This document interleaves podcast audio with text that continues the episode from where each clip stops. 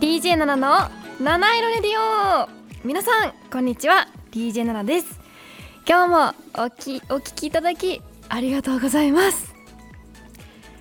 この番組は日々の生活にいる彩りと癒しを加えさせていただく番組です。こちら原宿の神宮前からお送りしてまいります。さあ皆様今日もいかがお過ごしでしょうか？ちょっと今日噛んじゃったよ。まあまあまあまあ。私はです。ですね。最近はまあ本を読んだり知ってることが多いかな。刺繍したりとか。うん。なんか刺繍でさ指針で刺しちゃったらさなんか腫れてきたんだ。意外と針って危ないね。気をつけよう。そうでこの前あのーなんだっけ。えっと朗読会に行った時にコント赤信仰さんっていうグループの小宮さんっていうね方が出ててそこでその方のね本を買ったんですけど すっごくねなんか人間味が溢れててなんだろうなんかもうあ人間ってこうだよねみたいな感じの本になってたのですごく面白かった。なんかねもうなんか亡くなってしまったらしいんだけど奥様とのお話を描かれてるんですけどなんかねうんなんか人間が心に余裕がない時とかの対応とかさそういうなんかまあ生々しいって生々しいけどさ。まあでもねこれが現実だなと思いながら改めてなんか自分の私生活を見直すきっかけになった面白い本でした。ぜひぜひ気になる方見てみてください。今日もメッセージお待ちしております。ツイッターはハッシュタグ7ラジ。7は漢数字の7ラジはカタカナです。メールアドレスは7 at 神宮マイ .fm 小文字で nana at 神宮マイ .fm までお待ちしております。それでは7ラジ始まります「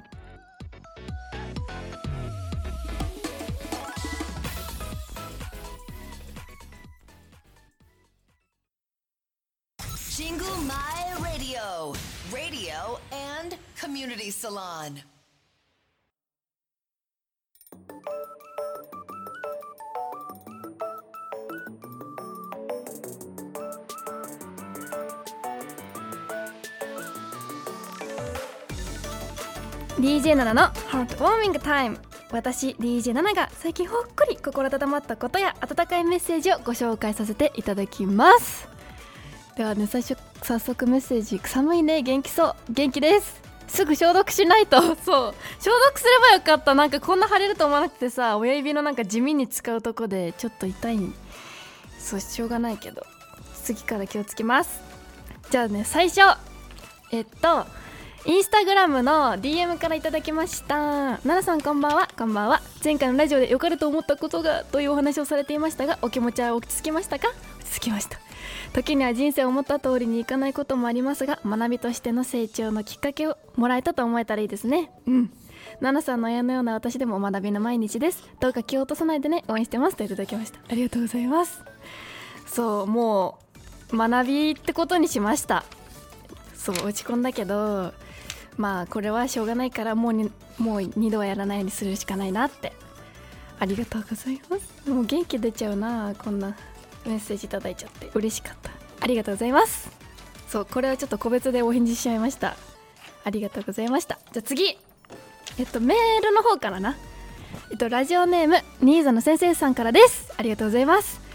えっとラーゲリより愛を込めてを見てきました。おお割れちゃったまた。いいな。二宮和也さん北川景子さん主演の「ラーゲリより愛を込めて」を見てきました。二宮さん北川さんをはじめ桐谷健太さん中島健人さん。安田何人さんだっけこれ。安田さんあの面白い人ですよね。の圧巻の演技演技力に心を奪われました。後半はハンカチをずっと握りしめながら見ていました。2022年に見た作品で間違いなく号泣度ナンバーワンですと本当？ちょっとこれ見ようかな。そう安田さんすみません。安田さんの人あのあのあの人ですよ。ね顔が濃くてさあのちょっと面白い演技をする人ですよね。へえそっか。見よっかな。なんか私迷ってたんですよ。戦争もの系だからなんか見ててしんどくなるかなとかさ思って。でも見た方がいいかもねこれ。見ようかな。絶絶対泣くよね。きついよね絶対。ないや号泣度ナンバーワンって本当にそんな気がする。ちょっと見ようかな。私まだそれは見てなくて迷ってるんです。見ようかなと思いながらちょっとまだ保留にしてたんでちょっとこれを機にちょっと一人で行こうかな。いやでもこれさ予告見たんですけど北川景子さんのさ衣装がさ大正ロマンの着物でめっちゃ可愛かった。柄とかが。ちょうどなんか派手な柄みたいな色とかも派手な感じのやつで。これはね衣装というか服もうわ最高じゃんと思いながら。ちょっと見たらまたご報告します。じゃ次匿名質問箱からです。こんにちは野田さん。こんにちは。今年ももうすぐ少しもう少しですが新しいスケジュール帳を買うか迷ってます。おお。今はみんな携帯にスケジュールを書いて手帳を持っていないのかな。でも手書きでスケジュールを書くってことが好きでもあるので奈々さんはスケジュール帳を買いますか？といただきました。ありがとうございます。えっとね買ってないな最近は。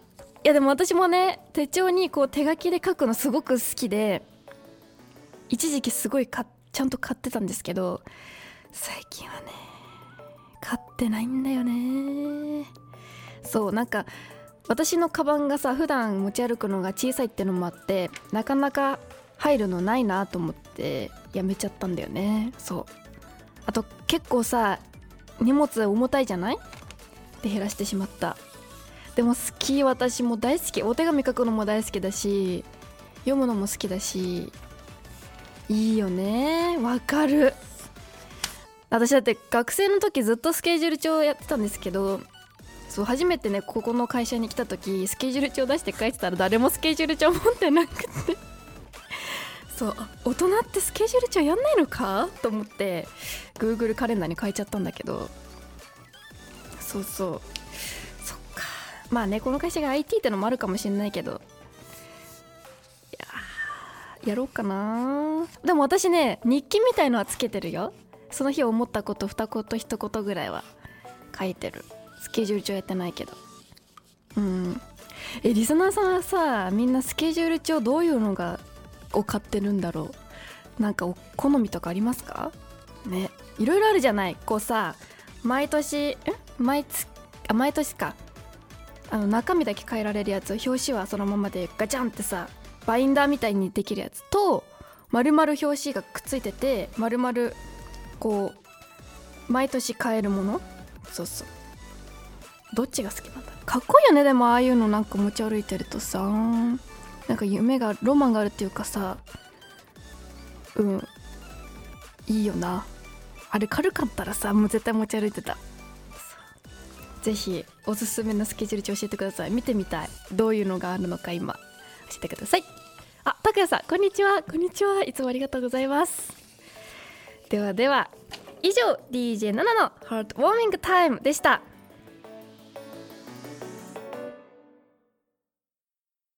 Jingle My Radio, radio and community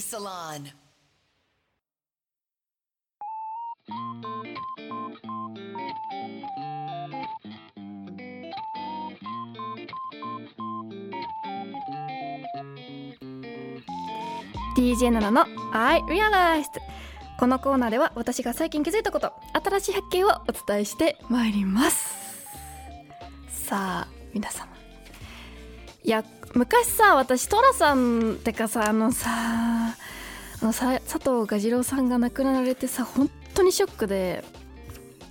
そうそう本当にショック。だからちょっと寅さんの話をまた思い出してやろうかなと思うんだけど昔寅さんのさセリフで好きなセリフがさあったじゃないですか私が言ったやつがあるんですけど。あのなんでなんだっけ？なんであれ生きてるのだっけな？生まれてるのだっかな？みたいななんか三尾が質問するんですよ寅さんに。寅さんが駅に向かう前だぐらいのとこで。そこで寅さんが言うのがなんか何遍か生まれてよかったと思える時があるでしょって。そのために一回生きてんじゃないの？みたいなセリフがあるんですけどそれ私大好きで。てかその洋次監督もそれそう思ってなんか脚本書いたらしいんですけどそうそう。インタビュー出てたんだけどね。そうそう。その言葉が本当に好きでさそれについてみんな語ろうと思って。みんなありますか？生きててよかったって思うこと。何回ありましたか？今まで生きてて。私うん。えー、私え5回あるかな？5回？待って待って。多分5回ぐらいはあるな。多分。5まあでもまだ 5, 本5本指入るか入んないかぐらい。あじゃあ入んないくないわ。5本指に収まるくらい。ぐらいはある。そうそうあるな。えどうなの？なんかやっぱさ長く生きれば生きるほど増えるのかな。ね。でも案外さこういう瞬間ってうーん何年かに1回なのかな。まあ多いとさ1年に12回あるのかもしんないけどまあでもあっても1回だよねきっと1年に。そうそう。それってさみんなどういう瞬間なのかなと思って。生まれてきてよかったって思う瞬間？どんな時？うん。それがねみんなそれぞれ違うのかな？私はまあすっごく会いたかった人に会えたことと時とか喜んでもらえた時とかうんかな。すごい好きなものとか人に出会えた時とか。にあ生きててよかった。生まれてきてよかった。と思う。そういう瞬間がある。いやあると思う。ね。えどうなの？あんのかな？みんなは。リスナーさんは。多分1個ぐらいあると思うんだよね。多分。まあ小学生とかだったらまだねこう小学生とかの年齢だとまだいろいろね人生わーってなってるから思いつかないかもしれないけど中学生ぐまあ高校生まで生きてたら多分1個ぐらいあるかもしれないなと思って。うん。あと美味しいもの食べた時とかじゃない？すごく好きなものとか。すっごく美味しいものに出会えた時とか。とかね。あと何かあるんだろうね私は。何かあると思う？あでもあれかな。やっぱさみんな結婚式とかした時とかもそうなのかな。ね。やっぱそういうのもあるのかな。一大イベントだとしたら。そういう時だと思いそうじゃない？予想だけど。そういう時になんか生まれてきてよかったと思いそう。ね。あああとさあれじゃない？家族が増えた時とかじゃないの？多分。大体の人は。あと何？仕事で成功した時とか？なのかな？ねいろいろあるそうだけど。まあねそういうのをさ案外見落としがちな時もあるからさ人生って。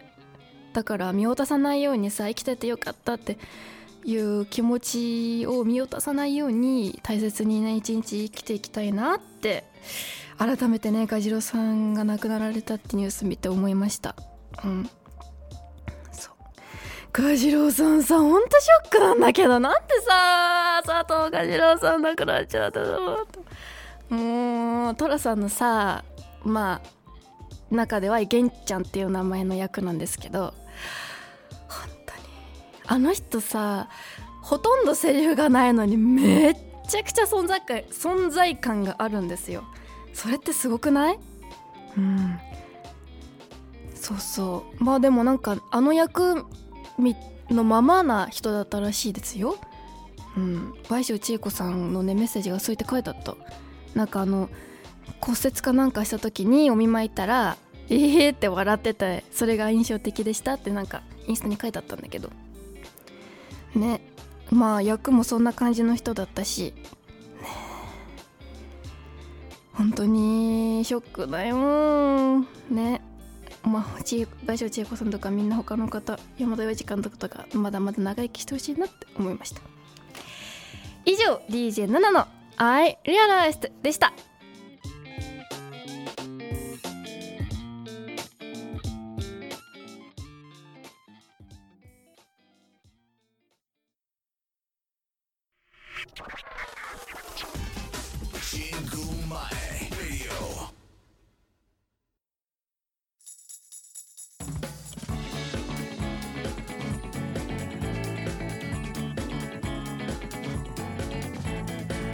七色レディオ最後のお時間となりました。今日も最後までお聴きいただきありがとうございます。いやもうね今日はちょっとなんかん？多分暗くなってないよね。なんかちょっとね改めて見つめ直すっていう感じになっちゃったんだけど。まあよかったです。ありがとうございます。そして心配のメッセージもありがとうございました。まあまあ人生いろいろありますが頑張っていこうと思います、はい、学びに変えて、うん。ま、学ぶことが大事ですよねきっと。何か失敗してもちゃんと学びにすれば次になるということで。きっと次に生かされるということでね。それを願っています。そしてこの寅さんまあガジロさんほんとショックだけど寅さんの映画をまたね改めて見ようかななんて思いました。じゃあ今日のおすすめ曲。宇多田ヒカルの「ファーストラブです。なんでかって？なんでかって？あれですよ。なんだっけ？え？ファーストラブだよね？っていうね振りの、えー、ドラマだよね。ドラマの曲になってるからです。今流行ってるからです。ぜひぜひ 聞いてください。ちょっとまた喉の調子悪いけど。ぜひねちょっと懐かしいよね。私さファーストラブを知ったの「M ステ」なんですけど「M ステ」でなんか懐かしい曲ランキングとかいうのでやっててさなんか宇多田ヒカルさんがなんかさ食器を荒ぎながら歌ってるのが衝撃的だった記憶があります。それで知ったんですけどぜひ久しぶりに聞いてまあドラマも時間があったら見てみてください。私まだまだ途中までしか見てないんですけど面白かったです。ぜひ見てください。ここまでは私ナナがお送りいたしました。今日も素敵な一日をお過ごしください。